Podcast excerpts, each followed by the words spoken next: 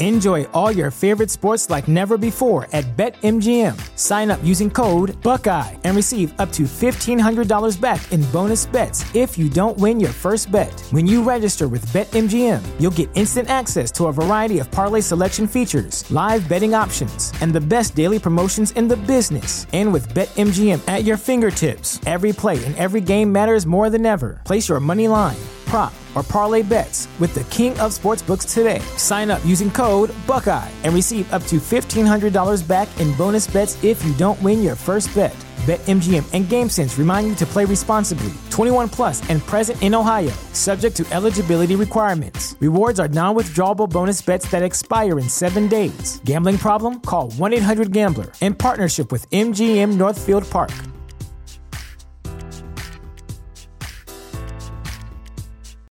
Save big on brunch for mom, all in the Kroger app. Get 16 ounce packs of flavorful Angus 90% lean ground sirloin for $4.99 each with a digital coupon. Then buy two get two free on 12 packs of delicious Coca Cola, Pepsi, or 7UP, all with your card. Shop these deals at your local Kroger today or tap the screen now to download the Kroger app to save big today. Kroger, fresh for everyone. Prices and product availability subject to change. Restrictions apply. See site for details.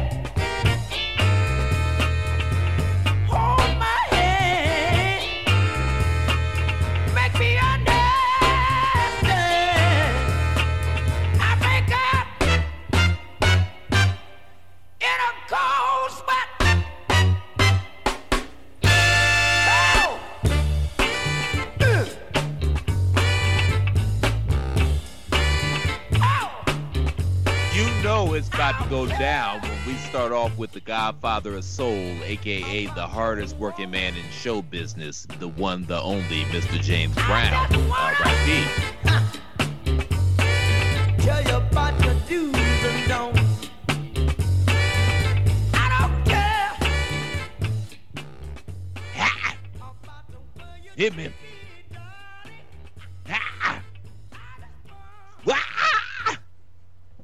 Don't know how well that came across, but fuck it. Greetings and citations, ladies and gentlemen. Welcome back to Pod is War. Pod is War is brought to you by the good folks at Chairshot Radio Network in conjunction with. the Thechairshot.com. Always use your head. You know, you said butt fuck it. Shut up. Make sure that's not a T-shirt, but maybe it will be. You'll the only way you'll find out is if you go to prowrestlingtees.com forward slash the chair shot and pick up an official chair shot T-shirt. Even if butt fuck it isn't on there, we've got something you're gonna love. I guarantee it. We've got What if- hashtag journalism. What if we put just butt dot mm. dot dot on the front and on the back fuck it? You're really gonna interrupt the plug. That's a great idea, though. If people have heard the plug already, they Well, need go to prowrestlingtees.com forward slash It was a chairshot. butt plug, so it was perfect. Oh, come on, you guys. This is like fucking synergy. I butt chug salt water all the time. Butt plug, butt chug, butt fuck. Now get to your t-shirt plug. Let's go. So this conversation couldn't have waited three minutes. No, apparently No, not. I don't like waiting three minutes. Yeah. No, no, no. This isn't this isn't the Greg DeMarco show. There's no three minute warning here. You could you had your chance to continue on, but That's no, you had to ask us a question. You know how we are in this open. We just like to jump. In. Because you know, if this was the Andrew, Greg DeMarco show and yeah. it was a three-minute warning, it would last about 15 minutes. So. Wow. Oh, on our show, yeah, it's true. yeah. Here, Well, let me get the blood. let me get Let Platt you back. fuck out of me trying to get us paid. Okay, Sorry, my here. bad. Let me bring you back. Can I bring you back? Can I bring you back? Oh, is this a reset? Yeah. Actually, it should be butt fuck yeah. Pop. Greetings and salutations, folks. Welcome to Pot is War. Go to ProWrestlingTees.com forward slash the chair shot. We're not just a website, we're a movement.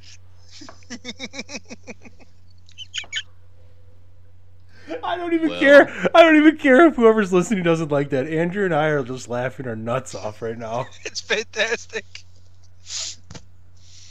Well, you might as well keep going. Shit, who am If I? everyone could just see Chris's face, it's the best. You could probably hear it in his voice. You can see his face. It's just Keep going. It doesn't matter Keep going. Keep going. Who am I? Come on, Sonny, land the plane now. Go. he can't land. He's got a drinking problem.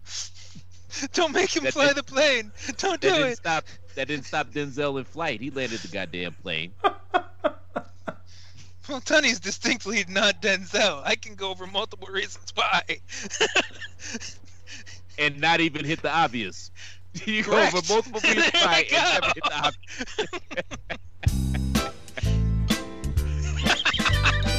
One of these things is not like the others. I don't know. You guys just want to shoot the shit and play sound bites for an hour? Fuck the agenda. Again, did we turn into the Greg DeMarco show? We've made so many references to that already, and we're like three minutes in. I mean, fuck it, man. We got a couple months till WrestleMania. What's really going to happen until then? well, depends on how much you watch. All right. You know what? that's We great. There's there's been plenty of there'll be plenty of weeks where we don't want to come up with a list of things to do, and we already have a list of things to do, so we might as well take advantage of it this week. Actually, there are plenty of things we don't want to do, and we could probably make a list of things we don't want to do, and that could be a show. you want to talk? Should we talk about the things we to don't do. want to It's gonna talk be about? like what not to wear, but it's what not to do. Let's talk It's about what be we don't want to talk about. Oh, I'm, I'm just saying, man. That comes with the dick and balls, man. You got to do a lot of shit that you don't necessarily want to do. Like here, let's talk about politics. so I'm I don't want to talk about make you the politics. dick? Wow. The dick. Probably. Do we have a new name? Do we have to change? works, Do we have to change the name of our show because Greg changed the name of his show? the Dick and Ball Show Dick and Balls with PC Tunney. instead of Dick Van Dyke, it's the Steve fucking Dick and Ball Show. Actually, I would like to think that maybe we could switch it around this time. PC Tunney with Dick and Balls. I'm pretty Is sure that like with- the action figure? Like we're just reaffirming? It's just like it's not smooth like Ken. It's I- the PC Tunney Well, with that Dick and it- Balls. it's not the action figure though, because I haven't seen anatomically correct. I haven't seen many action figures with Dick and Balls. That's Sonny, my point. You'd be the anatomically correct one. Yeah, well, okay. Sonny, I love you, but I'm pretty sure you'd be the scrotum in this scenario. Maybe the taint. Yeah. I'm Mr. Velvet Pipes, Christopher Platt. As always, I'm joined by the Commissioner PC Tunney and Mr. Andrew Belaz. I just had to get that out. We had to have some form of uh, structure. Go to hell. We're going to falls off commercial. rails. This is your boy Kenny Killer telling you to make sure you check out thechairshot.com, bringing you breaking news, interviews, podcasts galore, everything pro wrestling. Make sure you check it out, thechairshot.com. TheChairShot.com. Always use your head. Go ahead. I know you got Who- something. Yeah, you got something to say. Go. Of course, yeah, you already know. Who knew PC was short for pieces of, of cervix? What? That's not even good. That was That's all bad. you got? That was horrible. Word. Hold that on. was the worst thing. Think You about think about what you had. You had to have another thing in the chamber. Think about it. TheChairShot.com. Always use your head. I don't see you mother farmers coming up with shit. They can't all be winners, but goddamn, that's why there's three of us on here. Neither one of y'all could come up with something clever They- to they say. I don't- I don't like that either. winner ain't you this time. TheChairShot.com. Always use your head. Take three. What you want? Penis correction? What you want? No, I don't uh, like that. TheChairShot.com. Always use your head. Portable cannoli. No. pussy contemplation. TheChairShot.com. Always use your head. Platt, you talked over yourself. It's Andrew's turn again. Pieces of semen. That's an That S. doesn't a See? C. That's Mike. That be, it says C in the beginning. Can't even do this today. This everything's You're funny. a rapper now. It's gonna be C man. That's it. Mm. No, it's not. It's not. That fucking No. hyphen. Wrong again. All right, that's enough of this. TheChairShot.com. Always use your head. All right, folks, we're nearly. I, I feel like I'm doing. Clitoris. How, how's that? How's that? Part clitoris. Oh no. I don't think no. there- There's no part. I don't know unless you are what you eat. Pop. There you go. All right, Vengeance Day. Speaking of Valentines and things that should have went down, if you're a, if you're a, you know, a I gener- get that. That was a good reference. There we go. You saved the segue. if you're a generous lover. Um,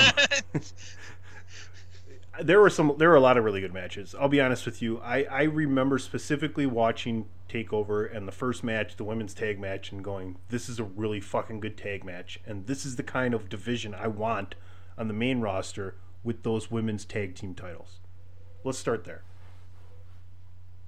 I mean, okay. So how are we gonna make that happen?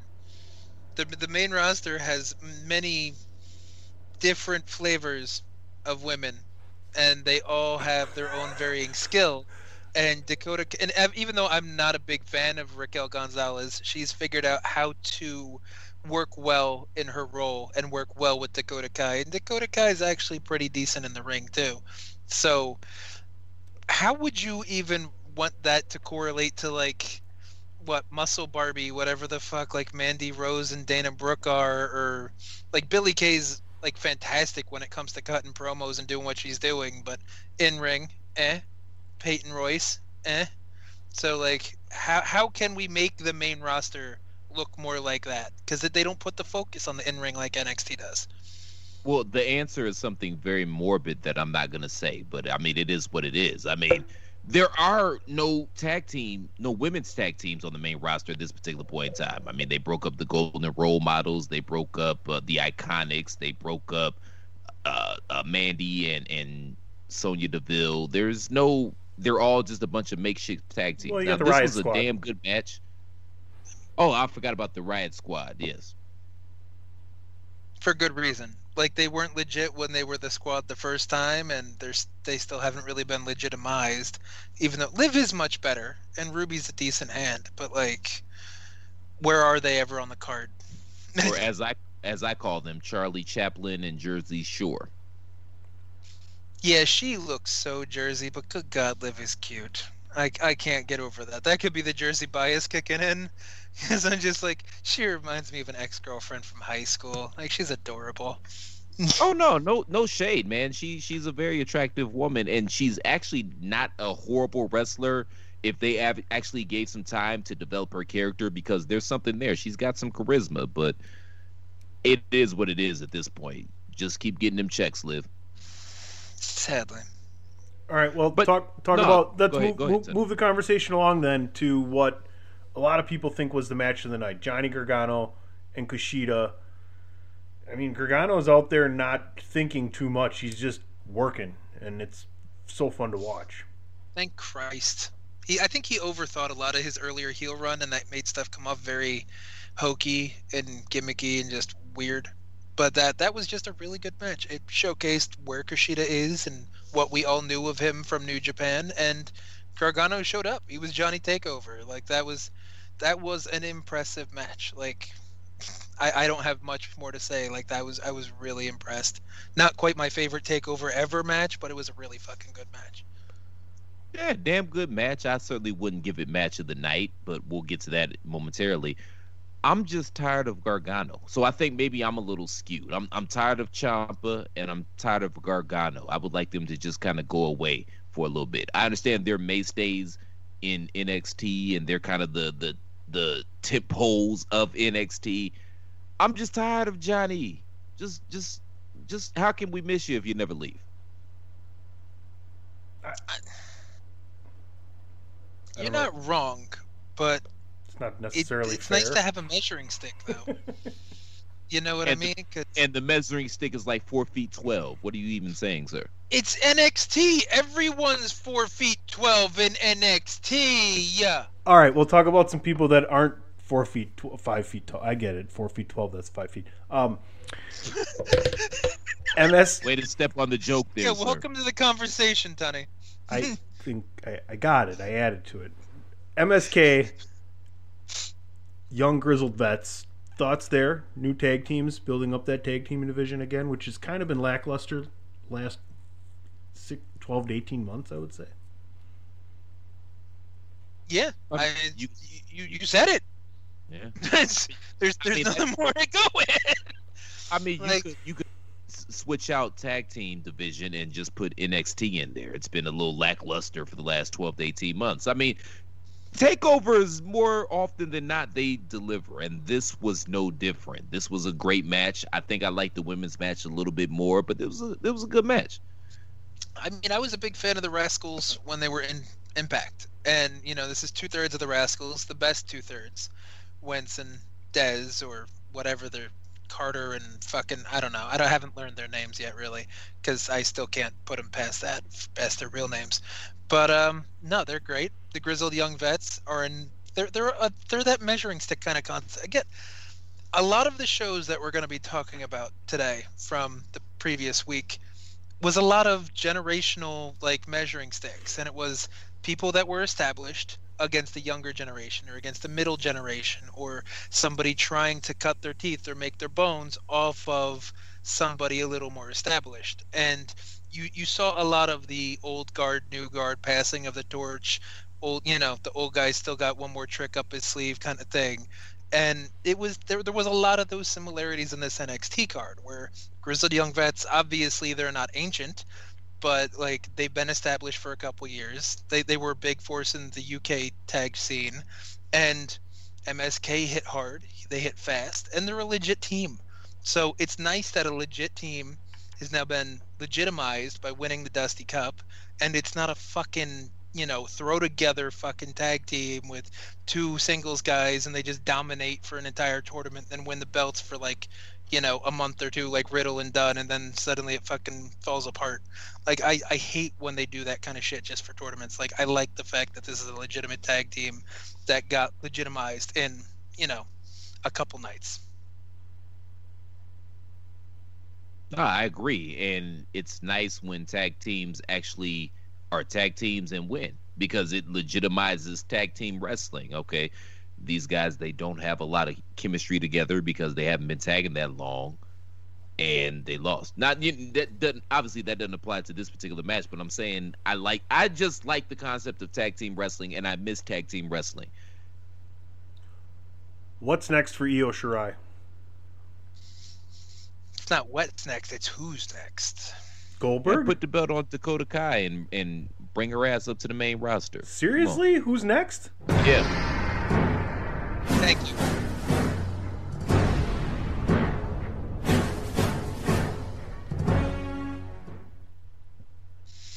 Thank you. I uh, see. I think there could be. They could have fun with this. They really could because uh, Meiko Satomura. She recently signed God with bless you. NXT UK. No problem. And you know she recently debuted on NXT UK. So they could always have Io feud with her, and they could do something there because Meiko's a Andrew. Uh, Andrew. What?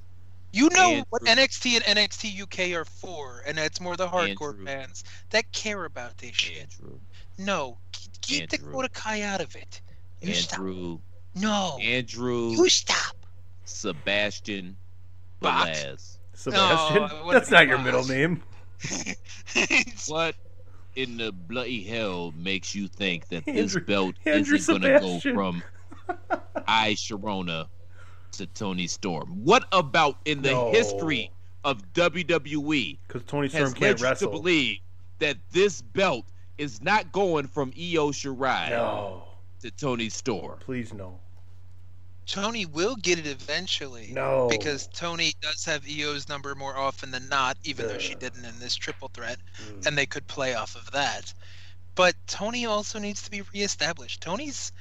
I was never as high on Toni as a lot of p- other people were. She's not that smooth in the ring. She has her quirks. She is just a cute face and a big round ass, and I'm not complaining about any of that.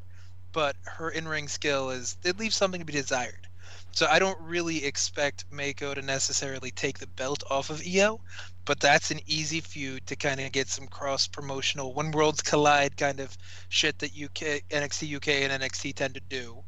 And there's also NXT recently brought over Sareee, and I don't know what kind of name she's gonna get or if she's keeping her Japanese name. So they, they could always use her to legitimize some of the newer girls and then just drop it and go up while making the newer generation and not necessarily burying the ones that are going to still be there, like Dakota's and when Tegan comes off of her knee injury and Candice and all that other stuff. So I, I would rather Io kind of interact with people that haven't gotten a lot of rub or a lot of shine in NXT or NXT UK than just giving it to Toni, who she's already got the NXT UK women's title once. You know, so like she doesn't necessarily need this push. She doesn't necessarily need the rub as the NXT Women's Champion to come up.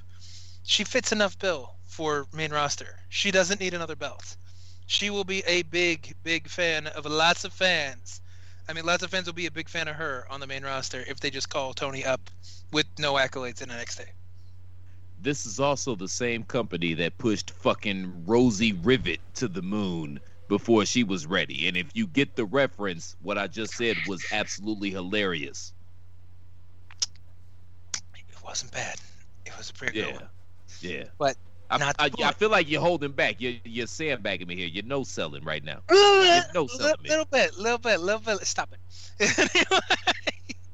So yeah, you have a point. Like Toni is probably gonna get something somewhere along the lines. If it's not the belt, she'll get a big win. She'll get something to kind of make her more of the face of NXT. But it's not necessary. Toni Toni's looks have legitimized her enough, and Toni's resume has legitimized her to most of the hardcore fans that at least want to pretend that they know about women's wrestling and Japanese joshi. So we'll see. All right, the big storyline from NXT Takeover. Adam Cole, baby, the big super kick to not only Finn Balor but Kyle O'Reilly as well post match. Thoughts there? What else were they supposed to do at this particular point in time? You're not going to move the Undisputed Era up to one of the, the main shows because there's a, a a severe dearth of star power in NXT. So if you're going to keep them there, that storyline has pretty much ran its course. I mean, what else could they possibly do with the Undisputed Era that they haven't done at this particular point in time? So it was only a matter of time. And I'm sure most people kind of saw this coming. Hell, Ray Charles saw this coming. And not only is he blind, he's dead. So I, I'm sure everybody knew what it was going to be. And maybe it will breathe some life not only into the, the company itself, but into the storyline. So, and Adam Cole just works better as a heel anyway, in my personal opinion. Yeah, he's not a good babyface. He he was never really a good babyface in ROH or NXT so far. Like, hey, I don't even know if he's ever been like a clean babyface in NXT. It always seems like it's more tweener, where like the whole McAfee thing. McAfee McAfee was just being a bigger dick. Like that that's really all it was. Is like there was somebody who was being more of a heel than Cole, so that's why Cole looked like the face in that situation because he was sticking up for the business kind of thing. But uh, I don't know. Like it, it works. You know, O'Reilly and Balor have been building the whole respect, and it kind of you you saw the cracks start. You saw Cole start not liking where it was going, and one of my favorite things is just how shocked Roddy was by the whole thing, because where does that really leave Roddy? like, Well, that's the problem. Where does that leave Roddy and Fish? I feel like they're going to be the two guys that kind of get lost in the sauce with this breakup because they were so good together. But I mean, you clearly saw, like you said, you saw the cracks. This was like if Arn Anderson would have been going for the world title and Ric Flair would have felt a certain way. But that that's the problem. Where do you go with Fish and Roddy? I mean, yeah, maybe you throw them in the tag division, but are they going to have as much steam? Probably not. Not to mention, Fish would probably get hurt at some point anyway, because it seems like every three months he's injured somehow. So I, think I think the gimmick really will be is that it's going to be Cole and Strong probably against maybe O'Reilly and Balor, do some kind of Celtic connection type thing, if you really want to pull it there, and then O'Reilly eventually leaves Cole, and then maybe Cole does get called up alone instead of Undisputed Era, and then we get a uh, a little bit of a Balor Club start. So Undisputed Era becomes Balor Club, Japanese style, where there's you know the old leader is deposed, and you know long live the king, you know, yeah that Yeah. kind of thing. I, I could see that happening. I could see O'Reilly and Cole having their blow off at the takeover before WrestleMania, and then the night after WrestleMania, or maybe that SmackDown after WrestleMania, he's one of those guys that gets called up to the main roster. I Is- could see something like that happening. Is there a takeover around before, during, after WrestleMania? There's nothing scheduled. The next takeover, the next takeover scheduled is in June for NXT UK. Go ahead, search far and wide. There are no announcements.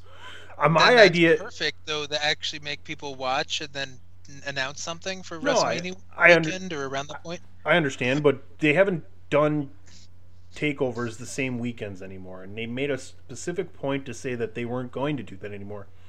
Do you think we see a takeover before WrestleMania, or do you think we Can just I see ask it? you a question, Tony, with your question? With your question, the way you're wording it. I wasn't Will you yet. count? Will you count if they dress up a Wednesday? Like if There it's a Great. American Bash or a There it Halloween Havoc, is. If does that count as a takeover in your opinion, or is that a NXT TV with a gimmick? Is it going to be There called, is. Is it going to be called Takeover, or is it going to be an NXT? No, no, no. No, but Wednesday you- with a okay, so gimmick. you don't count Great American Bash in your house, Halloween Havoc as a takeover, even though it is like a big pay-per-view style show, It's- just because it wasn't on Takeover. It's on. a- It's it's NXT on Wednesday. It, it'd be like having a pay per view on Wednesday, Monday yes. nights. Uh, Is there is there Monday night pay per views or Friday night pay per views? There used to be, and yeah, ROH does them on Friday. And you Oh. know, Thanksgiving used to have what Well, I- Survivor Series, and Your Honor, Starrcade, And Christmas. and Christmas. So, and you know, Christmas isn't always a Sunday or a Saturday, buddy, and neither is Thanksgiving. Actually, I don't remember the last time Thanksgiving was on a Saturday or a Sunday. Chris, do you? See, when you bring up ROH and uh, things that happened in the extreme past, when you when you when you bring up ROH and things that happened in the past, long long ago, I just have to say, Hey, I just have to say, You Your Honor, I just have to say, It's not my I just I could just throw it out to throw a monkey wrench in your whole point. no, I just can have Foo Fighter the fuck out of this. I could be the monkey wrench. We can move on. I don't feel like you're even threatening my point whatsoever. You've you've just been making my point for me, and I appreciate Well, it. no, because I would consider a big Wednesday the same as a takeover.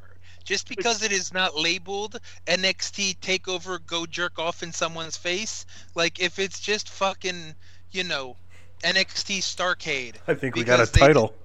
Jesus Christ! All right. You want more listens? Come on. Just because it's NXT Starrcade on WrestleMania weekend and it happens to be on a Wednesday doesn't negate it just because it's not Takeover Starrcade. Uh, you know, you know what I mean? Like Chris, I think we're on the same page here. You goddamn right we're on the same page. That's probably how it's gonna go down. They'll have a super show Wednesday, Hall of Fame maybe Thursday. I'm gonna maybe ask for permission right now. SmackDown Friday night, and then we head right into WrestleMania. And that could be it. That would definitely be the takeover. And even if it's not called takeover, even if it's not on Saturday, It's I would still a count- goddamn takeover because they're Yeah, taking over. if, if it's two hours and three paper and three pay per view fucking title match quality kind of things and an undercard or two, like that's the same fucking thing. That, that that's that's a pay per view show right there.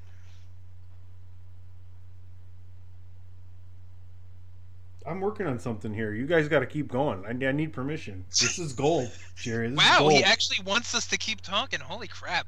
All right, we can move on to the next topic. You want to move on to elimination chamber? I mean, I could keep. No, you were gonna let us keep talking. You stopped it. We're, we're not forever. used to this level yeah, of freedom. Yeah, yeah. What did you think about the Pete Dunne Finn Balor match? Because that's my match of the night. Obviously, you guys know I'm super high on Pete Dunne, but I mean, Yeah, I liked it. Don't get me wrong, but I thought Gargano and Kushida blew that out of the water. Not by miles, but like it was good. But it, it's like it kind of it was uh, it was a Balor match. Like Balor matches are never bad. You know what I'm saying? So it was good. I liked the near falls. I liked the you know the 1916 because I love the fact that Finn has moved away from using the coup de grace as his main finish, and he's going back to the the Bloody Sunday 1916, whatever you want to call it. But it, was a good match. It's not gonna be. It's not not gonna be a good match with Dunne and Balor, but I felt like it could have been more, and it was still overshadowed a bit by Gargano and Kushida. Well, I'm just glad that I'm still a wrestling fan because my personal bias and emotional attachment and connections to the wrestlers clouds my judgment in terms of match quality. And that's a good thing. That's not a bad thing. I'm I'm glad that that's how you look at it because you're right. It is a good thing. It is, it, especially the fact that you admit it. You know that there's a bias, and you know that there's other things like that proves you still enjoy, enjoy it. yeah, yeah. I, we'll, we'll we'll see. That's gonna be that's gonna be a hell of a title right there. TheChairShot.com. Always use your head. All right, folks, I'm just going to be honest with you. For some reason, I can't introduce this topic. It's Elimination Chamber, and I would really love these guys to talk about it before I screw up the intro for the fourth time we're doing this. Okay, well, since there are five announced matches, Chris, how about you pontificate? What are they gonna do with Asuka and Lacey? Because isn't isn't Lacey pregnant? Didn't Flair knock her up, or her real husband, or I don't know. Like, is that Asuka's new method of retaining the title? Is just to knock up her opponent? Is it Asuka's baby? Did she send a Apparently man whore? new thing. Hmm? Did she send a man whore? You don't know. Could have been like a Vietnamese ladyboy. She might know a few of them. It's okay. What? what? Why? Did, what? You immediately went to the Vietnamese ladyboy. Like I said, man whore, and I think it's a very big step from man whore to Vietnamese ladyboy. No, or is the two of the same? I think that's not as big of a step as you think. Yeah, but you could be considered a man think whore. You could be a, considered a man whore, and but not a Vietnamese ladyboy. Definitely, you out of That- that's a actually, fair point. honestly, Uh-oh. honestly, and I hate now to we say, have to look at the intricacies I hate this- thereof. no, I really hate to say Huh. this though. Out of the three of us, you're least likely to be a Vietnamese ladyboy.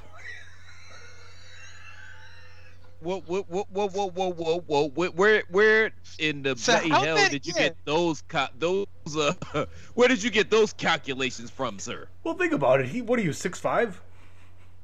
Four. Oh, there you go. It's game over. It doesn't matter anything else. there. Well, Candace That's Parker. true. You you just be a one with a really good tan, Chris. That's what it is. Well, it's the the Filipinos that are the blacks of the Asian universe, so I don't think I qualify. That, that is fair enough. So But elimination. anyway, so speaking back of to the, the question that was posed. Speaking- what the hell are they doing speaking, to get around the women's listen, title? hold on. I had a really good segue back. Don't waste oh it. All right, well, come on. Do you mind? Mo- Mo cop this. Be Paul Blart. Get on the Segway. Let's go. Actually, speaking of uh, Kevin James, there's an okay mediocre series that came out on Netflix. How many people kind of like remind you of stuff like that? Like, hey, hey, I watched this show the other day. It was kind of okay, and then they actually reminded you of it. Did that ever happen to you? No, normally people don't remind you of kinda okay. But you brought up, you already brought up Paul Blart Mall Cop. That's because the first thing that came to mind about someone on a Segway was Paul Blart. Well, let's just say, I mean, if you have time and, and means to go back and watch The King of Queens, do that instead of going on to Netflix and watching The Crew. It's not horrible, but it's it's not The King of Queens. Were we talking about Elimination Chamber? So Elimination I have- Chamber, and I had a Talking about segue. Didn't I have a Kevin segue? No, I thought I had a segue. I, I have, I have no idea what's happening right now. I just wanted to point that out. I I didn't know Kevin James had a Netflix show. I what I don't know what's happening. I did, did you stop one- paying attention after Hubie Halloween, Chris? Is that what it was? I said Kevin James, not Adam Sandler. yeah, Number doesn't one, it seem like they've been working a lot No. together? yeah. Number one, Nu- number one. No, I'm trying to out to Rick- segue into Elimination Chamber if you would let me. God, Y- yeah, you're doing a bang up job so far, sir. Andrew, come here. What's, what's his problem today? No, I think this is just how he always is. All right. So Elimination Chamber, I got a really good segue, but I can't remember now. Unfortunately, because Platt was talking about Paul Blart Mall Cop. So Sometimes you got to know when to fold them, sir. Sometimes just stop talking, okay? I'll figure it out. We'll be fine. Just stop saying words. Please and thank you. Number one, Shout out to Ric Flair for being able to get one, slip one past the goalie. All right. Woo!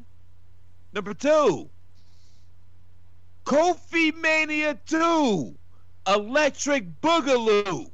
Let's get it.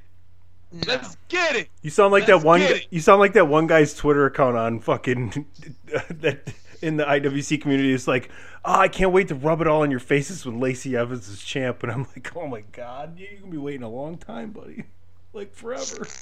About 10 months at least, right? At least. She'll never be champ.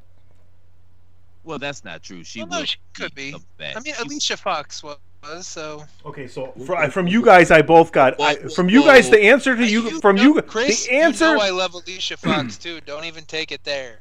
the but answer from you guys on Lacey Evans being super champ was, athletic. oh yeah, she will, and oh Yeah. she'll get there. super athletic, good character.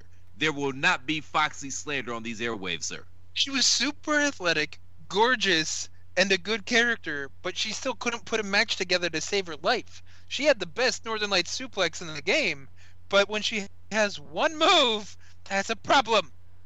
You don't remember those classic matches Alicia Fox had with uh, and uh, you don't remember those? Wh- Who who was the one?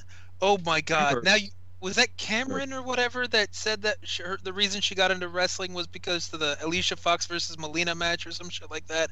Who the fuck was the one that they've made the jokes about that had that in an interview? Classic, classic material. That goes on the Pantheon with Macho Man versus Ricky Steamboat at WrestleMania 3, Shawn Mike versus Undertaker at WrestleMania 25. Up in those rarefied airs is Alicia Fox versus Melina. Take a lap.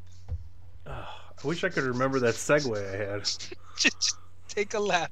Like what the fuck? but anyway, La- La- Lacey probably will be champion at some point. She's got the looks. She can talk. She's not a terrible wrestler. She just gets weird fucking gimmicks. And this, this whole Rick Fling, the Rick thing is weird. It's a Rick, But it is a Rick fling. checks- It was Fling, appropriate. fling, whatever. It all worked. The, the, word, the words worked. It was But like she checks missaid. every other box necessary. She'll There's a get there title. eventually. There's a title. Appropriately missaid. Yes, appropriately missaid. Nah, fuck that. yeah, we know what you want to make it. You're, but you're really going to sit up here and shit on Foxy and then call Lacey Evans a good wrestler. Get the fuck out of here. All right, I- I apparently, don't think I- apparently we're going with He's that. not good wrestler. Oh. Oh my god.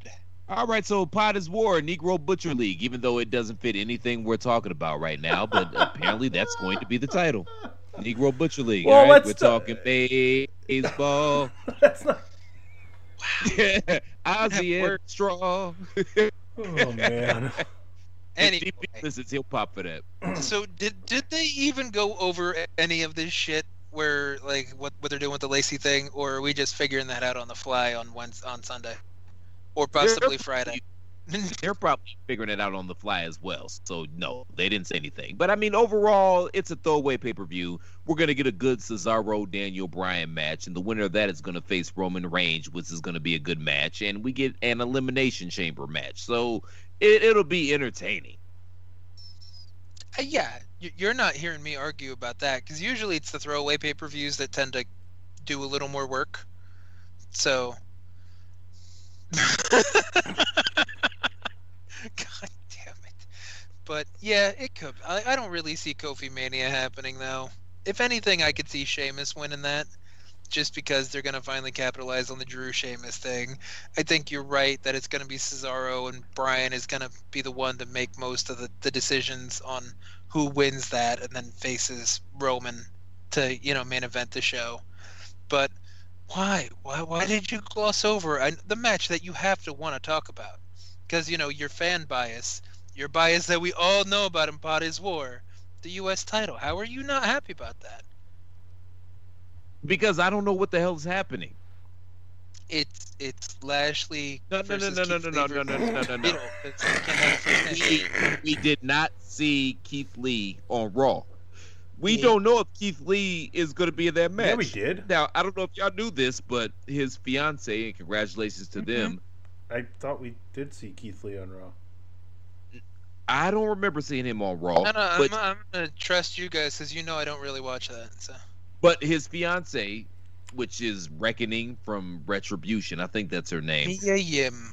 I know, I know. I was trying to be funny, but she came down with the Rona, which is a, a pretty good indicator that he came down with the Rona as well. So I, I'm not for certain that it's still going to be a triple threat. Now, uh, initially, I thought it was going to be a triple threat. So he who does not have a first name, aka the Riddler, was going to take the fall, and then we get Keith Lee and Lashley at Mania. But at this point in time, I really don't know what's going to happen with that match. I don't know if Keith Lee is still going to be in it. Okay, so if it is just a, a one-on-one, isn't it just Lashley beats Riddle, and then Lee probably comes out to say that he never got his fair shake because he had to miss the pay-per-view, and then you still end up with your one-on-one against Lashley? You would think, but we still have another throwaway pay per view before Mania. So who the fuck knows what's gonna happen? This shit might change all the way. Because I was thinking initially we were gonna get Sheamus and McIntyre at Mania. It's not a Mania caliber match, but it seems like that's the story they've been telling. But we got two pay per views before Mania. So who the fuck? Who the fuck knows anything at this point? I could see a scenario where Lashley and McIntyre are, are wrestling at Mania. I, I don't know. Who, nobody knows what the fuck is going on, man. Like the road to WrestleMania has become fucking Death Valley, and that doesn't even make sense. I need to find a road that's got a lot of potholes and, and detours and shit like that. It's like a I like to call it New Jersey. cool. The So road the to Jersey WrestleMania Turnpike. Is now the road to WrestleMania. Okay. So nobody what the fuck is happening. So we didn't see Keith Lee Monday, but we seen him the week before on Monday. My bad. which was pre Mia Yim coming out and saying she Right. had COVID. So No, no, no. Right. I'm just Yeah. saying. I yeah. They all they run together. All the mm-hmm. wrestling shows. So no, I that's- That's, fine. So there, there's a logic there, and you never know because we might see Styles versus McIntyre for Mania. Because I could see Sheamus winning the Elimination Chamber, but Styles staying relevant, and Styles McIntyre is definitely Mania worthy if they want to kind of keep with whoever's in in the picture at the moment. And then if you can't get a bigger name, Daniel Bryan versus Roman has to probably be where you were going for the Mania match. If you if you can't, Seriously? What? What? You know where they're going for the Mania match. What the hell are you even talking about, sir? You know what the the Mania match is going to be. It's going to be Edge and Roman. You know that. Oh, I forgot about him. Yeah. Uh, sure, probably. I guess. I'm I'm thinking, and I don't know this. I'm just spitballing because again, we don't know what the hell's going on. I could see Daniel versus Seth for Mania. I could see something like that happening. Wouldn't that be funny? I I would love to see Drew uh, and Goldberg again at WrestleMania. Okay, cool. Only because it'll be done in three minutes. So Uh, sorry. yeah, Sorry about that. I mean, it, it's, it'll be done in three minutes. You know who's gonna win. That's fine. So I don't. I don't know. That's how know. his girlfriend feels about giving him sex. Ah, whatever. It'll be done. All I'm gonna say though is it's kind of a nice thing that the road to WrestleMania's got so many question marks and it's not obvious. Because some years I know there's been complaints about things being too obvious on who's gonna win and what's gonna happen. Quarantine years have been funny. Quarantine years have been weird. And you know, since I don't watch it every week, I totally fucking forgot Edge even won the Royal Rumble. Because honestly, I, I don't give a fuck. But that, that's neither here nor there. I don't mind obvious roads to mania if they're to, if the story is told well, but I don't know what's happening, man. The only the only match I know for sure months. is gonna happen. You said it. You could make a story out of two months. Yeah, and they will. The only thing I know for sure that's happening is Bianca Belair versus Sasha, and Edge and Roman Reigns, and everything else TBA or TBD rather. So Hell, they would- probably don't even know. So what's your final answer then on the Raw side for men's and women's championship? Brief, brief, uh, brief uh, booking uh, by both of you here. Asuka and Charlotte, and Asuka gets her win back. Men's championship. I'm gonna say Lashley and McIntyre. Yeah, I'm I'm gonna go AJ McIntyre for the men's, just because I I think that's probably the biggest thing you can throw together. And I, I still kind of like the idea of maybe maybe they find a way to get Kairi Sane to come in for a little bit just to kind of give her the match that fans and her wanted against Asuka for Mania because it's gonna be, you know, in Tampa, pirate ship. It makes a lot of sense. If they if they could make that work, maybe that's why Asuka's been treading water, and it was gonna be a filler feud with Lacey because they have a big return coming up. I could see that. I, I'd like Well, that. I always thought that they were heading towards Charlotte and Asuka. I, I could see where maybe you thought the Mania match was going to be Lacey, or excuse me, Rosie Rivet versus Charlotte. But what else do you have? Let Asuka get her win back. It's probably going to end up being the best match on the card. Let's just Charlotte do that. could Let's not easily overthink. it. face Rhea though. Charlotte could easily face Rhea at that point. You can build that up for But Rhea to what the get her hell's win back. happening? What the hell's happening with her though? What do you mean? What the hell's happening with her? She just recently got stutter? called up. You, she recently got called up. If you put her in a program with Charlotte, suddenly something's happening, isn't it? How'd she get called up? And I haven't seen her on Raw the last two weeks or SmackDown, sir. Have you seen her on NXT? I ain't seen her nowhere. So in Rumble, She's been she was the nowhere. last two. She's been nowhere. She It's was just- the last two in Rumble. Maybe. Hey, That was January. this is a good spot to end. Maybe she's like Peter Pan in his shadow. You just can't find it anywhere. No? He beat the shit out of Peter Pan. What? What? I take apparently. You talking about the peanut butter or the kid? We must move on. TheChairShot.com. Always use your head.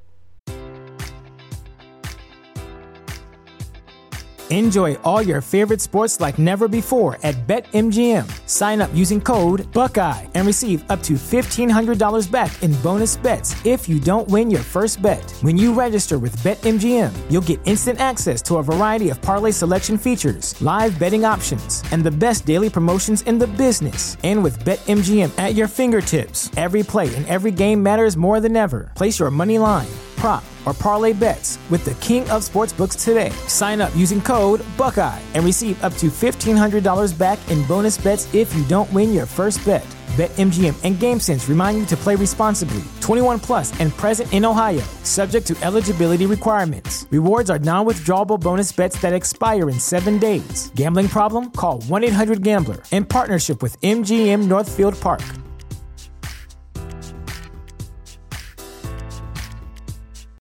Without the ones like you, who work tirelessly to keep things running, everything would suddenly stop. Hospitals, factories, schools, and power plants, they all depend on you.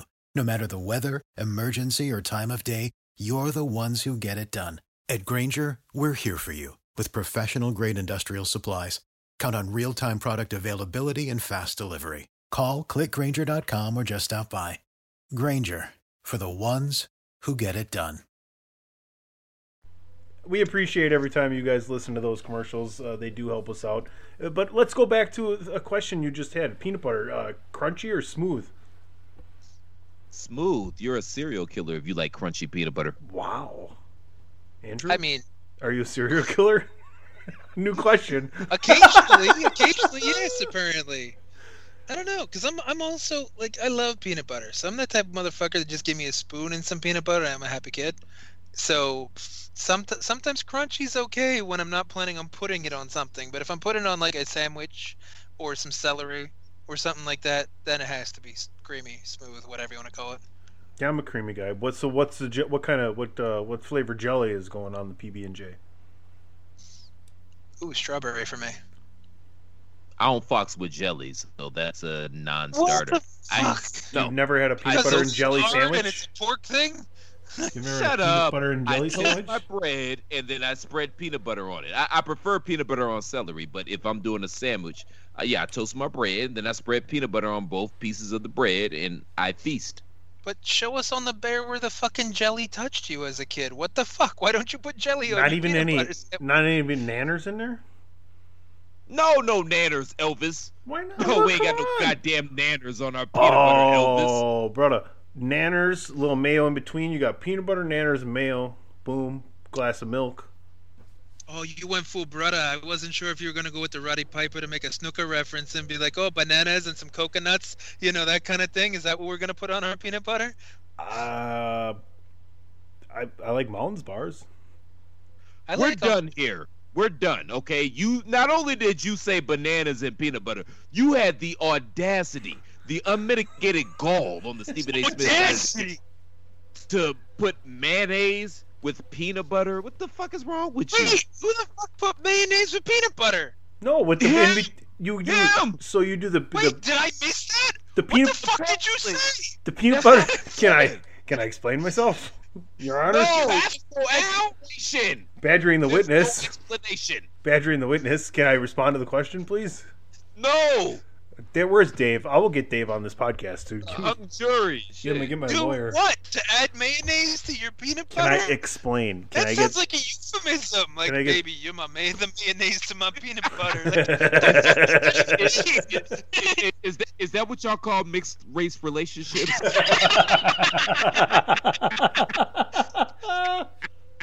All right, this is great. I'm telling you, I have toasted bread, butter, Uh-huh. butter the insides, right where everything's going in between. Then you got Mm-hmm. little, not a thick, but a, a decent layer of peanut butter on each side.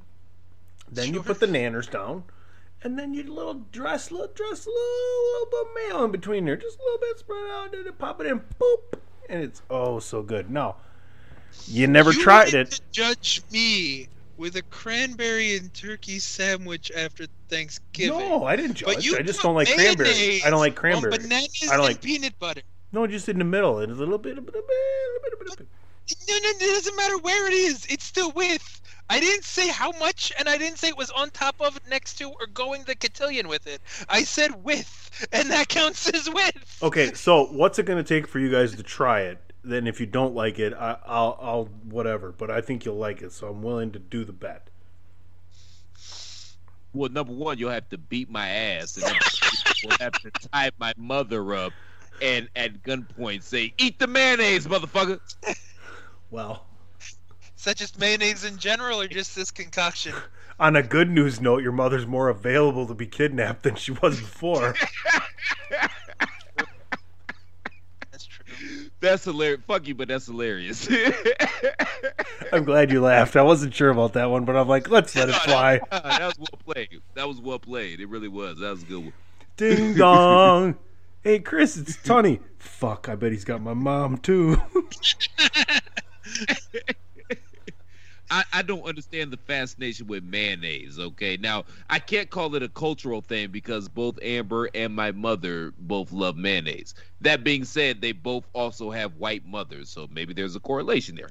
I don't know. Are you a Miracle Whip guy?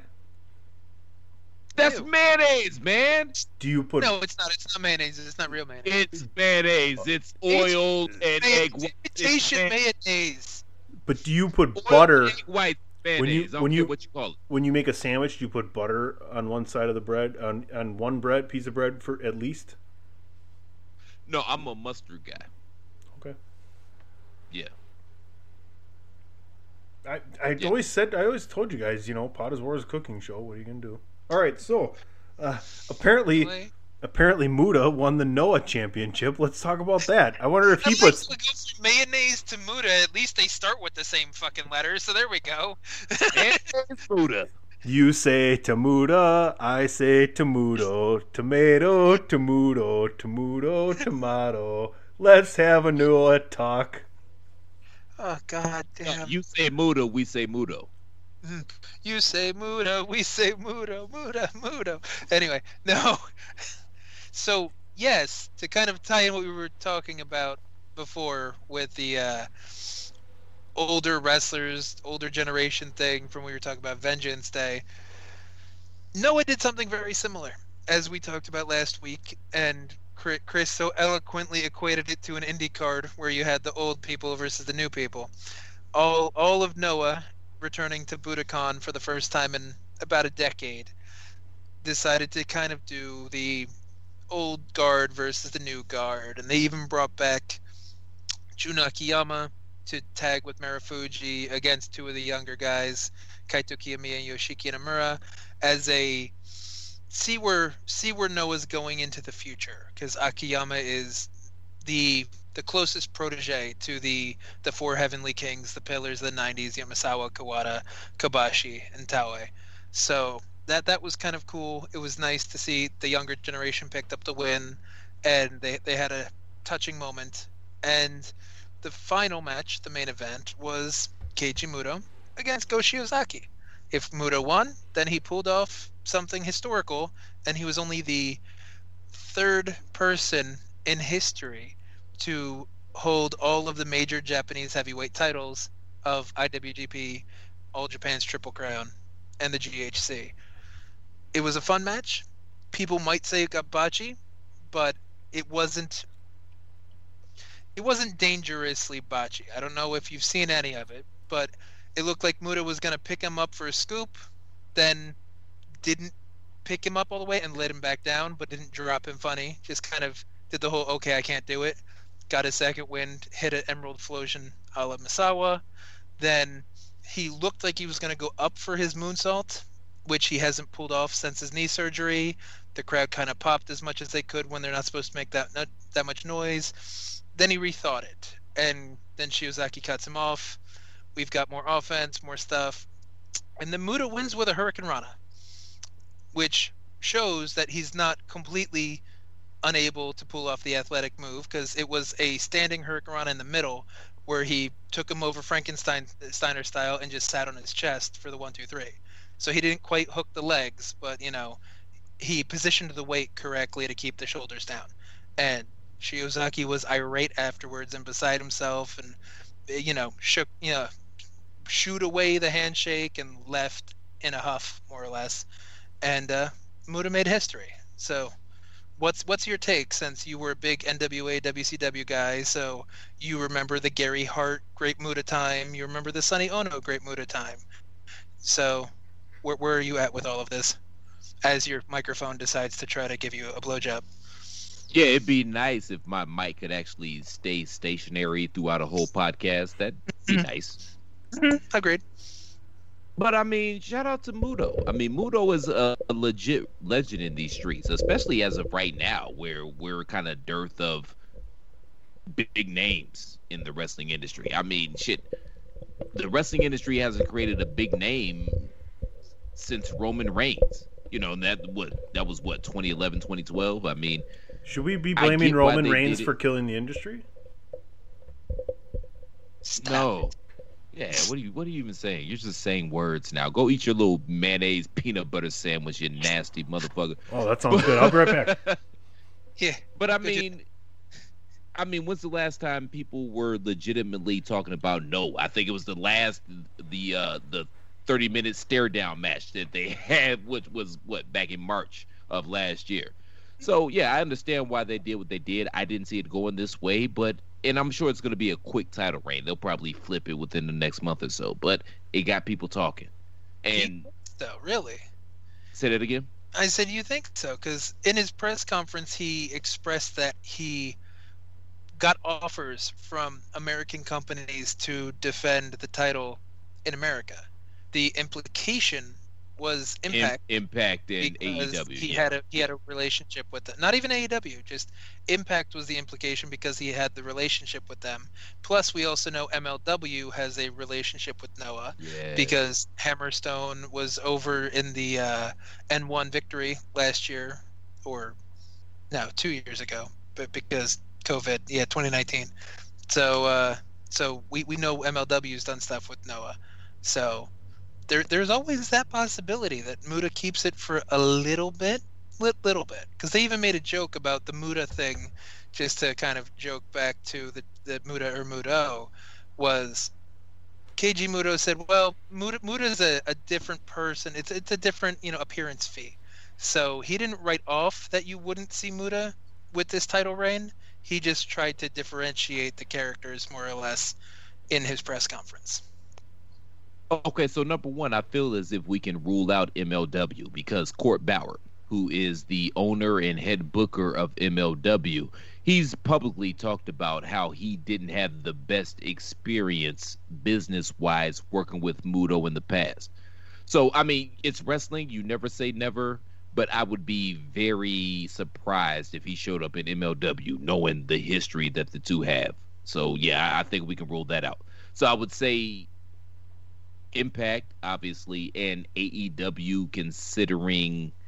Well, we'll get to that momentarily. But even I think Impact is kind of a would be kind of a surprise, seeing as how they are kind of again, we'll get to this momentarily, but they are building a relationship with New Japan.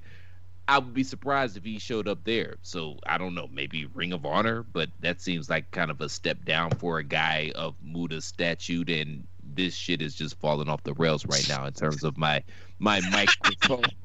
I was waiting to see how long you would tolerate that before acknowledging it. but yeah, I mean, you you you make a good point, and his first challenger is Kaito Kiyomiya, who broke Marufuji's record for being the youngest GHC champion. He's kind of he's kind of become the shining light of the new generation of Noah, the you know the the golden star, the golden child, the the prodigy, who Muto actually beat last year, leading up to this, because Muto felt like he had to beat a few of the the newer stars to kind of get his energy to you know challenge for the big title to make kind of just make sure he still had it. So this would be Kaito's attempt to get his win back, and also bring the the title back back home, quote unquote. So you think they put it on the young kid again? Because I think by the time the match happens, I think it's March 14th. He's only gonna be 25, and that would be his second title reign if they do put it on him. After giving him a year of cool off period and trying to have him kind of get broken down, then build back up. So, So- you really think Muto's going to be one and done after making history? Do you think, or you said he was the youngest THC champion, which I'm pretty sure that's that that's either Drew Barrymore. I'm pretty sure it's either Drew Barrymore or, or one of the Corys. R.I.P. Probably, in that case, you're probably right. But yes, GHC. you know, I don't think I, I I could see it being a one and done, but at the same point in time, hell, I mean, he's you know he's still relatively in good shape, and I got to go back and watch the match. But you see, he, he didn't come off horribly. So You could tell that this some of the botch, if you want to call it that, which I'll just say it to sum up a word, could have just been him being old and trying to do things he used to do, and not quite being there. Which I mean, we we we've all been there. Where you know he'd be like, I, I used to be able to do this, and then you know your mind ain't where your body's at, and then you kind of catch yourself and go, okay, bad idea. No, no. So no, nothing was dangerous. Nobody got like dropped on their neck. It wasn't like a Kota Ibushi match. It was just there were there were trips in in in hitches in the giddy up, so to speak, where you could call it a botch or think somebody fucked up. But if you look at it from the lens of he was trying to make history and he thought he was there, but he wasn't quite where he thought he was in his head, you know, that it, it adds a different kind of layer to the storytelling. That's fair. That's fair. I I still don't see this being a long term thing because for what you just said, I don't see him being able to hold up under the schedule of being the world champion because he's from that old school where that means something. If you're the the Yeah. champion, that means you got to go out, you got to show and prove, and you're going to be wrestling probably more than most people. You know, so yeah, I think it's a short term thing, but hell, we've talked a lot about Noah, probably more about Noah than we have the whole entire time that we've been doing this podcast, just because Muto was in the championship match. And we continue to talk about him because he won. And shout out to him. We even talked So- about Noah earlier in the night. What, the arc? Before, yeah, yeah. Before I mean pre-show. yeah, the, the Moses, the, the the desert, forty years, Yeah. four hundred. years. Yeah, yeah, that whole thing. Yeah. Yeah. So, okay. So, but to both of you, real quick, then, because I know you don't care as much because you're not into Japanese history. I but care. Do you think there's money in Akiyama challenging Muto as a second challenger, and then maybe taking the belt? Because Noah was built by Misawa, and it was kind of seen as it was supposed to be built for Akiyama for Akiyama to become the ace, but Akiyama never quite rose to that occasion. He was always very good, very, well regarded, but he was never he was always a step below where Kobashi, Misawa, yada yada yada were. and people never quite saw him in that same regard. His legend has built a little more as he's gotten older and staying relevant, and he also just recently won the the uh, DDT KOD Open Weight Heavy cha- Heavyweight Championship Open Weight Championship, which is uh, their top title. So it's owned by the same people. Cyberfight owns DDT and Noah. Akiyama has ties to Noah. Akiyama Muto could be could be a hell of a a nostalgia trip for a lot of fans. Do you think that that's where the belt changes and that's where the money's made, or do you really just think it goes to the younger kid? Andrew Malachi Belaz. We just saw Mike Tyson and Roy Jones do a million buys on pay per view. And that was a draw, which was bullshit. But that's still kill. but I mean, we're, we're we're still talking about work sports here. So my answer would be, my answer would be, is a pig's pussy pork. Do you even know that answer anymore? How many I mean, we've been- you don't in a even row- beef anymore. How many podcasts in a row are you going to use that on? In, until it stops being clever. That's Not fair. But No, Yeah. I don't know. Actually, agree or no? No, no. I want to use my time to address the fact that Chris should not be able to use that phrase because he doesn't eat pork. Mm, no, that's fair. And that's What- that's what- noted. What does that have to do with the price of rice in China? A pig's pussy is still pork. I'm okay with that one. You eat rice. And pork. Yeah, I got Pork you. fried rice. I always know Pork I got fried him when he comes back with man. You didn't even do his white PC. You didn't even do the PC Tunny. You didn't. Man, you just like. eh. what are you even saying now, man? You just He's saying just you didn't even do the grunting. white people voice to mock him. You just growled. No, I I understand what he's saying. It just, I just heard a bunch of grunts and growls. Wow. He said, I'm- you I'm- can't I'm- speak. Oh, you hurt his feelings. Can't hurt my Look at feelings. that. Get He'll the fuck be out of fine. here. Put a little mayonnaise with your peanut butter. You'll Oh, be feelings. Yeah, I've replaced yeah. my feelings with mayonnaise a long time ago. replaced my feelings with mayonnaise. What the fuck? All right, I, don't- I don't. Yeah, let's let's just end this topic and go to the next one. Fucking mayonnaise. It's a good segue. Ah. TheChairShot.com. Always use your head. All right, let's talk about something that's probably as improbable as Platt and Belaz eating a mayo, banana, peanut butter sandwich on toast.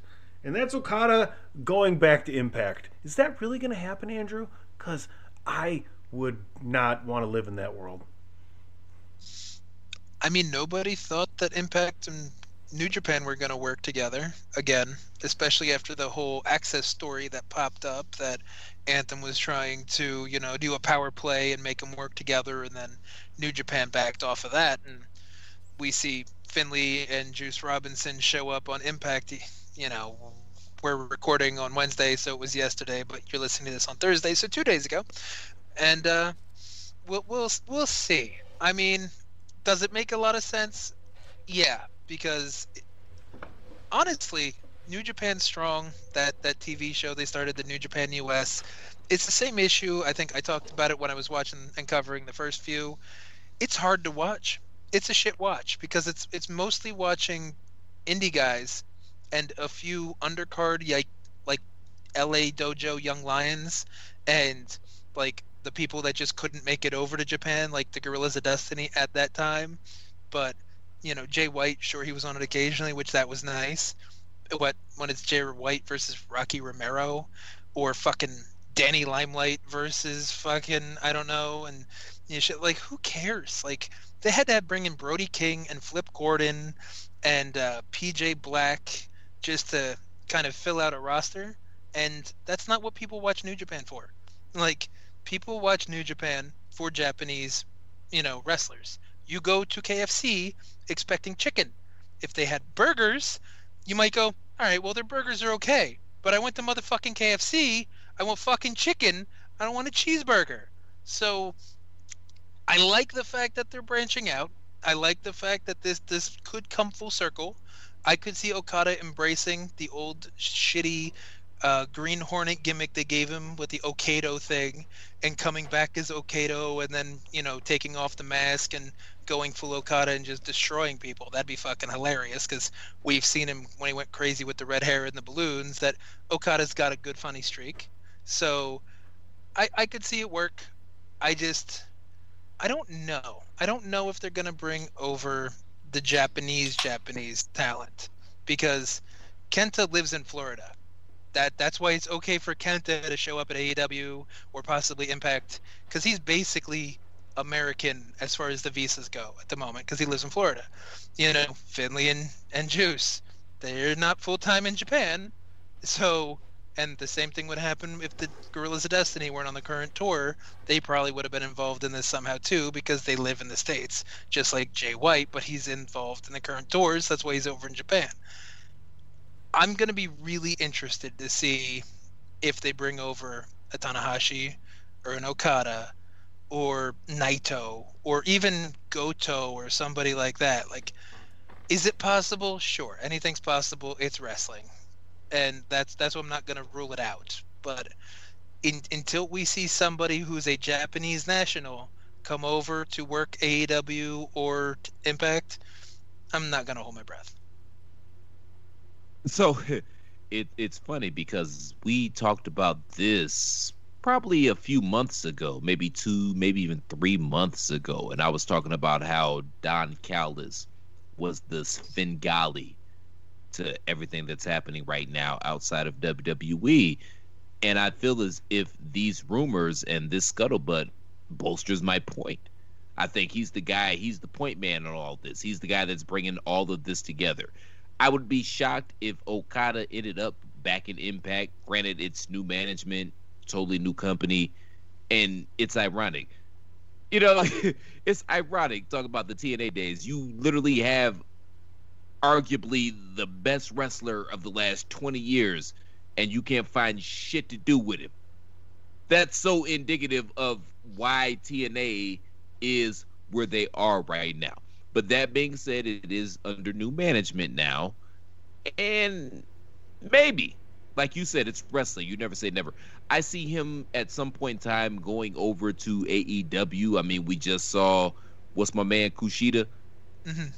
Yeah, he just debuted on on AEW, so I see that's where it goes. Eventually, we get a match with him and and Omega. We get part six, you know, whatever, because it's like Hollywood. There, there's no more. That's why we have 26 Jason movies and 27 Freddy movies and 35 Michael Meyer movies. You know, there's no more. There's no original ideas here.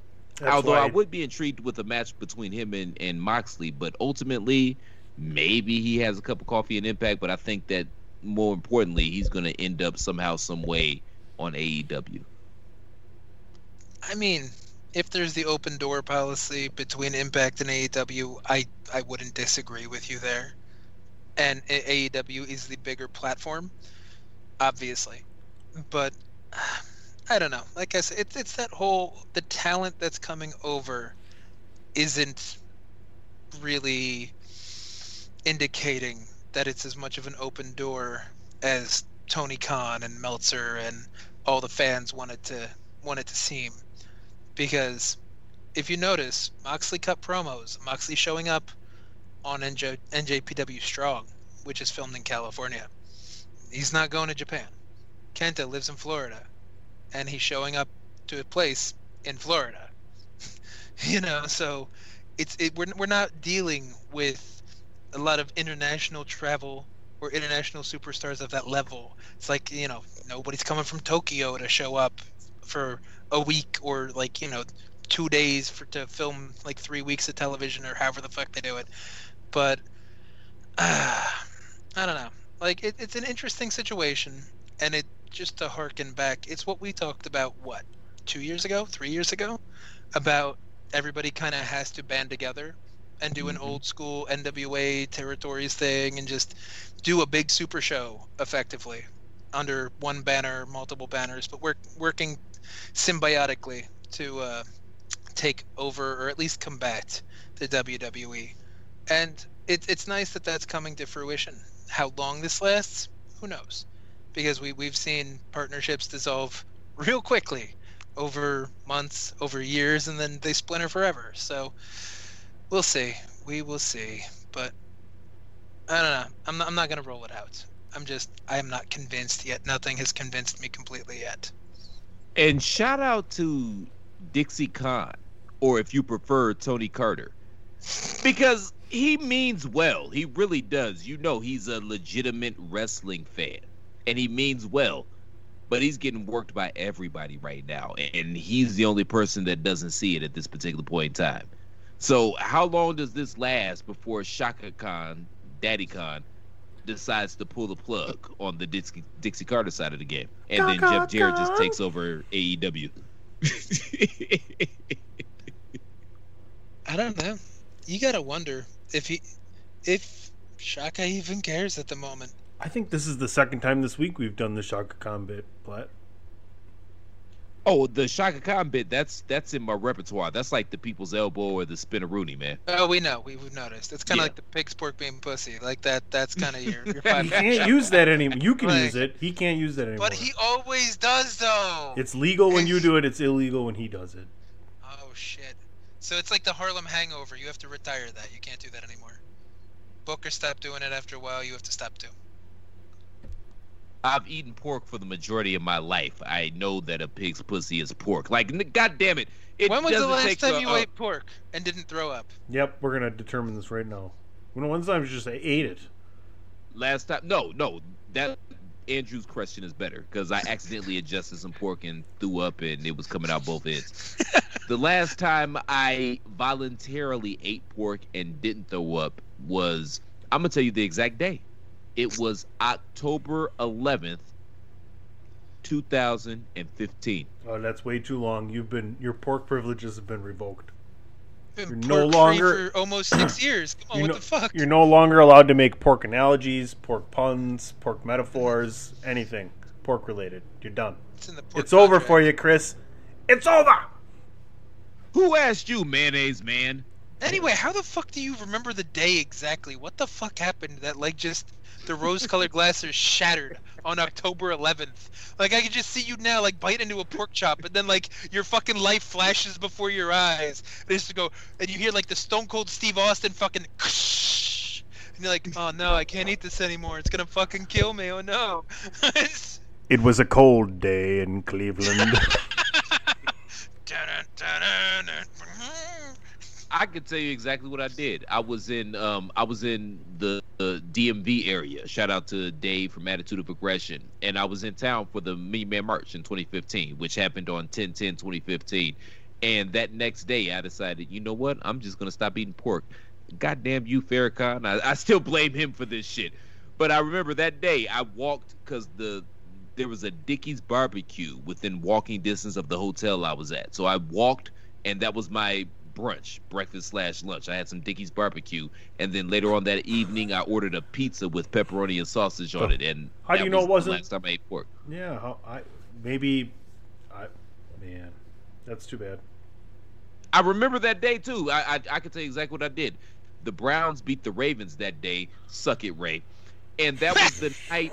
It was a WWE pay per view, and I think it was Kevin Owens's debut on the main roster. The the night that he beat John Cena. Oh, the the U.S. Championship Open Challenge thing. That one. No, I don't think it was for the belt. I think it was just Kevin Owens coming in, and maybe he did win the belt. I don't remember, but I remember his first pay per view match. He beat John Cena, and it was that same evening. Hmm. That that's a hell of a way to fucking just give up pork, though. It was. I regret it because now there's no going back. But I I was on a health there kick. I was You on a big it. health kick. Well, I was on a big health kick back then, man, and it just didn't really pan out the way I anticipated. So, so last thoughts on Okada and Impact. Okada should go to the Million Man March, and then he won't eat pork anymore. It's gonna be fantastic. no more pork fried rice. Chicken fried rice, please. Thank Only a you. white rice. That's all we do is operate. I'd like to Plain apolo- rice. No pork, no white rice, no fried rice. I apologize for the white man asshole accent. We'll be right back. I don't. Why should you visit thechairshot.com? Thechairshot.com is your home for hard hitting reviews, news, opinion, and analysis with attitude. Why? Because you're smarter than the average fan. Thechairshot.com. Always use your head. You know your damn role and shut your damn mouth. All right. It, it's pretty funny because about 45 minutes before we're set to congregate to record this show, Christopher Platt messages an idea for our last topic. And it just so happens that I indeed had recorded this topic on my DVR, digital video recorder, from my DirecTV feed, and it's Young Rock. So, Platt, you wanted to talk about this. I just watched this show. We've already had this conversation about it. Andrew hasn't watched it, so I want Andrew to chime in after we've had a brief conversation here. But what were your expectations, and how did you enjoy the show? I honestly didn't know what my expectations were. So for those that, that don't know, it's a, a, a autobiographical show, I guess you could call it that, and it's specifically geared towards three. So excuse me. Platt is way more I was- influent, way more easily influenced than I am because Andrew yawned, and Platt yawned, and I didn't. I, I yawned and belched simultaneously. That's how shit got fucked up. I could have battled through either one of them. I love it. I love it. Yeah, pull back the screen. Yeah, I respect that. Then I respect that. I understand. Yeah, thank you, thank you. So yeah, so the the show is chronicling three different periods in The Rock's life. So I think it starts at as him as a kid at age ten.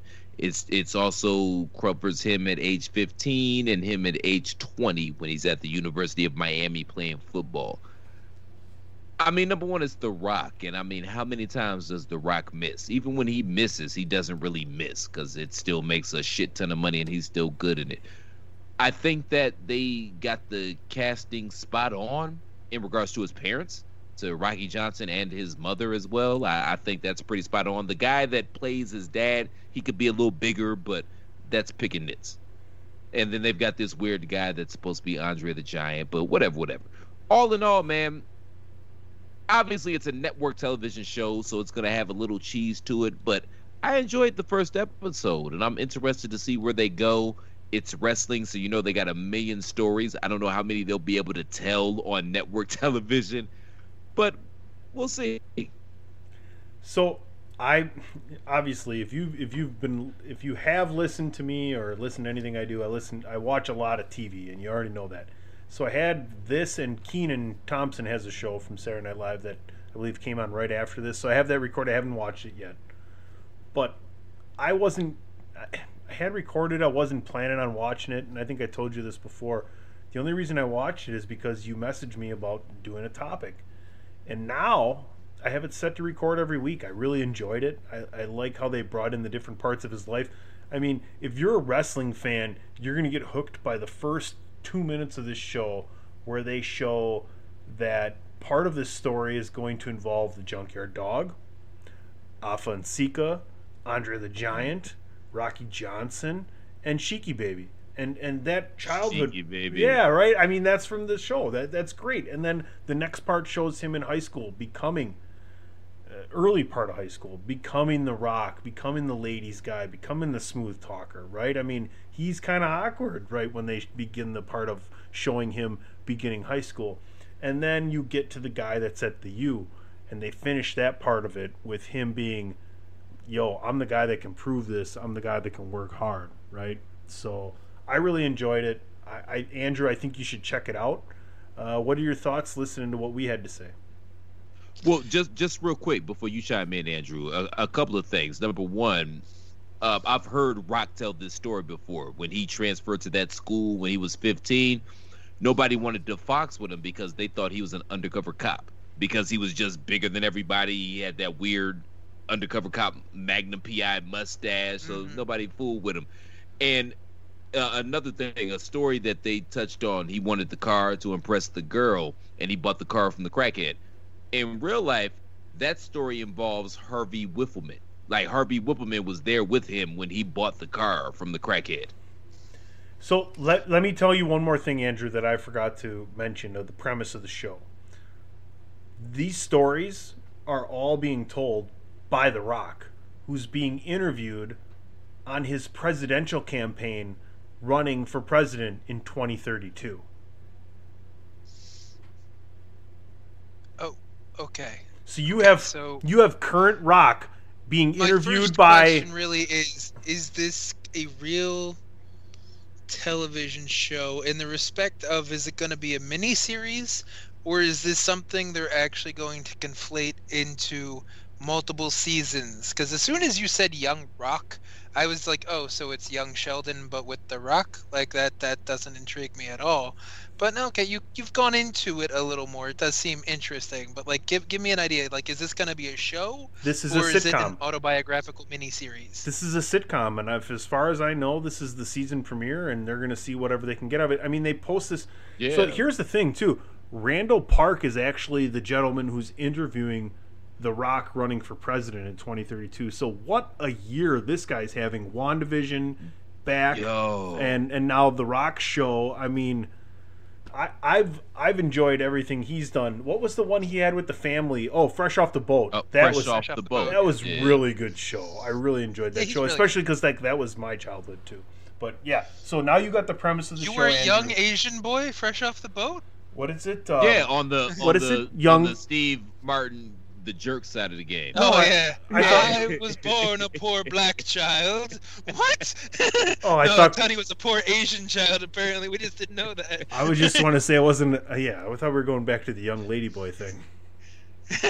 I see. I avoided that. You brought it up. So you were a young lady boy. I'm a Is big- that what- Or I'll, I'm a- Lee's lady boy. Listen, I'm I've a big believer, big believer in full circle, willing to sacrifice. Speaking of full circle, watch how I bring it home. PC Tunney stars in The Jerk 2, Electric Boogaloo. Yeah. I think the electric. really, I don't really. know. I, I guess It's if you- always electric no, boogaloo. There's a problem when you say full circle and then you use something about jerk, because then it, that just makes it sound like a full circle jerk, and then that's a whole different movie right there. Especially if it's Crackers? Crackers? Anybody? Crackers? No. Okay. Well, what are we talking about? know. There's, hey, there's dry nights for us all, and don't don't don't be fooled. You're gonna have some dry spells, gentlemen. It happens. Dry nights and there's boogie nights. You know what I'm talking about, buddy. Oh, So yeah. the young rock, Andrew, everything you've heard. I don't, well, the fact that I actually know it's a sitcom, I'll give it a chance. Give it a chance. I, I, think I you'll like honestly wasn't sure because the Young Sheldon thing that that does not resonate with me as a TV show, Me neither. and this just happened to fall into the same naming. The, the, the nomenclature is too close. Like you know, Young Rock and Young Sheldon is a thing. So I'm just like, what the fuck are we doing here? Okay, but we all know each other fairly well as far as like our viewing habits and what we think we'll like and not like. I think I would say ninety plus percent you'll like it. What do you think, Platt? As a wrestling fan, you have to at least check it out. And if you check out the pilot, I think you'll at least like the pilot. Now, is it is it really continue to Sheiky watch- Baby or is it an actor pretending to be Sheiky? Well, they're all actors. There's no. They're all actors. I wasn't sure if they brought any of them in for like a cameo type thing. I How they gonna bring in Andrew or Andre the Giant? Andrew, Sheiky's not dead. Jabroni. He posts all the time on Twitter. how they gonna bring in Don't be a Rocky fucking Johnson? phony Hulk Andrew, Hogan's. It's on the how, Twitter. how they gonna bring in Rocky Fuck. Johnson? Andrew, Wow, there- you said he also- wasn't as big. they also now- can't. but that's my Rocky point. Johnson when it's big. Get the His fuck answer. out. His the answer. cast Wait, wait, wait, wait, wait. Stop. could be bigger. Stop. Stop. Stop. Stop. I just want to note the fact that Christopher asked Andrew, "How are they going to bring Rocky Johnson in?" And Andrew's answer was, "You said he wasn't as big." I just want to point that out. That if you No, missed and I said that purposely that way because it's yeah, funny. Yes, I agree. But- That's why I but brought it my back up. major question, to just to tie this all up before you go wherever you were going to go, because you said that they did a good job casting Rock's mom, right? Mhm. Does she look like someone that would want to fuck you at an airport too, or? Well, of course I'm gonna say yes. like, fuck kind of question is that? You've told I'm- that story a couple of times, so I just needed to know. Like, if if she looked like that type of lady that give you them fuck me eyes, like a baggage claim or what fuck it was. Yeah, she looked very familiar. We'll say that. Do you Nope. think there's any chance that we're going to see that story on Young Rock? Yeah, I'm, I'm Chris pretty banging sure. his mom. I'm pretty sure that's not going to make the cut between 10, 15, and 20. I'm not I'm watching pretty anymore. sure. Then forget I, it. I didn't make the What? This is the only reason Sonny, I I'm- watched. One of us should tag The Rock and just tell him to listen to the last like ten minutes of the show. Oh, I'm sure he'll do it. Yeah. If you ask his mom about this story. Hey, buddy. I heard your mom wanted to bang my buddy. My turkey buddy. My turkey burger support, buddy. My turkey burger buddy. okay. Hey, folks, make sure you tune into Chair Shot Radio Saturday morning. Turkey burger buddy. and this is totally a cultural thing because in our culture, and I'm including Dwayne in that, we don't talk shit about each other's moms. Like you, you y'all gonna make this motherfucker come whoop my ass, and you know he's got that palatial estate in Georgia, so he could pretty much. I'm pretty sure he could. There he drive is. He just showed up. Um, Are you okay? Jesus Christ, put some ice on that.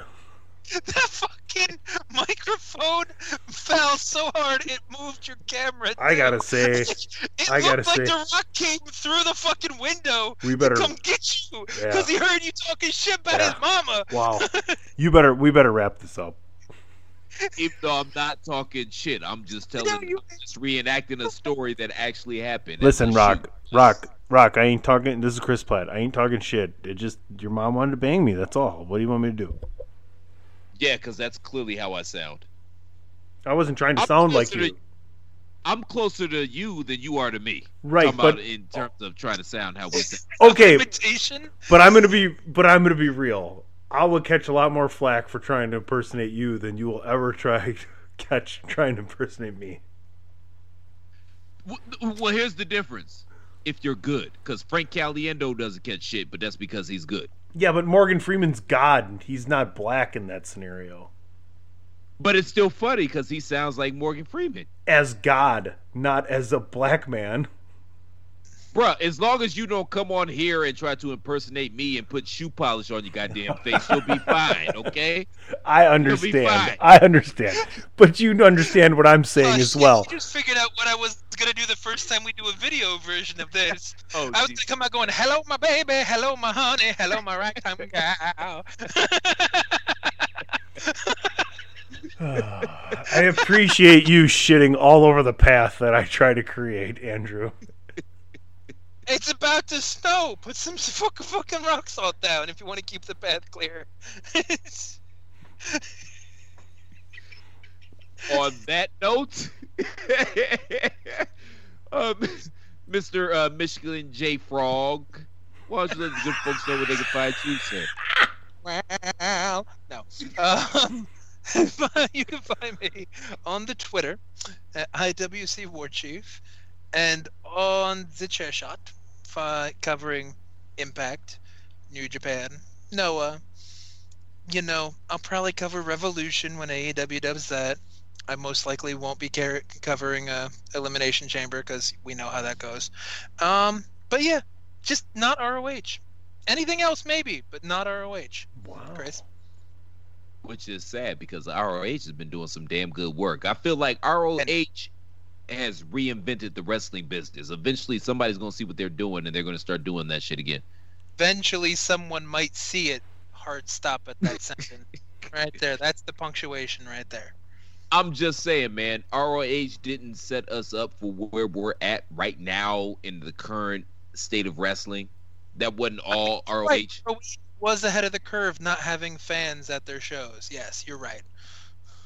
You know what? Blow me. You can find me on Twitter at the real C Plat. But more importantly, and I say it time and time again, but it, it bears repeating. If you enjoy the content we provide day in and day out here at the Chair Shot, all the great shows, all the great articles that we provide, make sure you all go to prowrestlingtees.com forward slash the chair shot and pick up an official chair shot t shirt to make sure we keep being able to provide that content that you love so much. Remember, thechairshot.com. We're not just a website, we're a movement. Mr. Commissioner, where can they find you, sir? You can find me putting in the title for this show NXT Takeover Jerk Off in Your Face. And you can also find me at PC Tunny on the Twitter. That's a that is a eye popping title. I don't care what anybody says. I, that's, Yeah, most people's eyes do tend to bug out when you jerk off in their face. I don't know if you've ever done that, but you know, Yeah. it's I- a Yeah, they're not reaction. just gonna. Yeah, they're not just gonna be cool. You know what I mean? Like they're not just gonna play it cool. That's not And how if that works. then All you go straight to the jewelry store and you wife that shit. Because then All you're right. just like, oh shit, all right. All right, girl." fine. You know what? I, I got a sec- I got a super secret double probation title then for this show. Ooh. So and if you stick ar- and if you and if you stick around until after Carly's done singing, I'll let you know what it is. Oh, but So, they already know. But they already know because I because I because I put it on there. So, ladies and gentlemen, that's But the maybe- last you'll hear. Really, you're just gonna keep talking? You you kind of stepped on the joke, but I'm still gonna say it. I just wanted to pop Andrew. He popped, so go ahead. So that's the last you'll hear from Tuddy this evening. He went to go get some mayonnaise and some shoe polish. So for the commissioner, PC Tuddy, Oh, that's wrong. Andrew Snowflake Platt, So wrong. I'm Mr. Velvet Pipes, Christopher Platt. Thank you all for tuning in to the latest edition of Potter's War. We'll see you back next week, same Platt time, same Platt channel. Until then, hit it, Carly and Tunny. I got plenty of mayonnaise.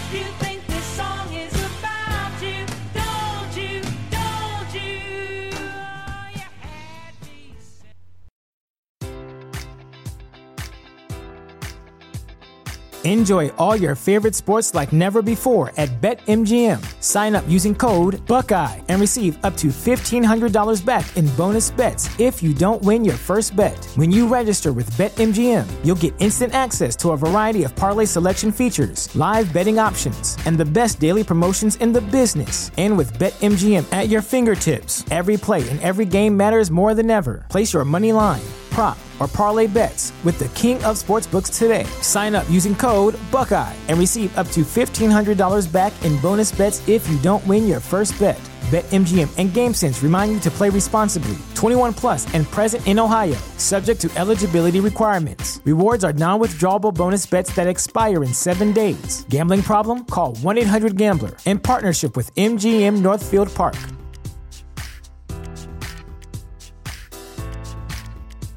Support for this podcast and the following message come from Corient. Corient provides wealth management services centered around you. They focus on exceeding your expectations and simplifying your life. Corient has been helping high achievers just like you enjoy their lives more fully, preserve their wealth, and provide for the people, causes, and communities they care about. As one of the largest integrated fee only registered investment advisors in the U.S., Corient has deeply experienced teams in 23 strategic locations. Corient has extensive knowledge spanning the full spectrum of planning, investing, lending, and money management disciplines. Leverage Corient's exclusive network of experts to craft custom solutions designed to help you reach your financial goals, no matter how complex they may be. Real wealth requires real solutions. For more information, connect with a wealth advisor today at corient.com. That's C O R I E N T.com. Corient.com.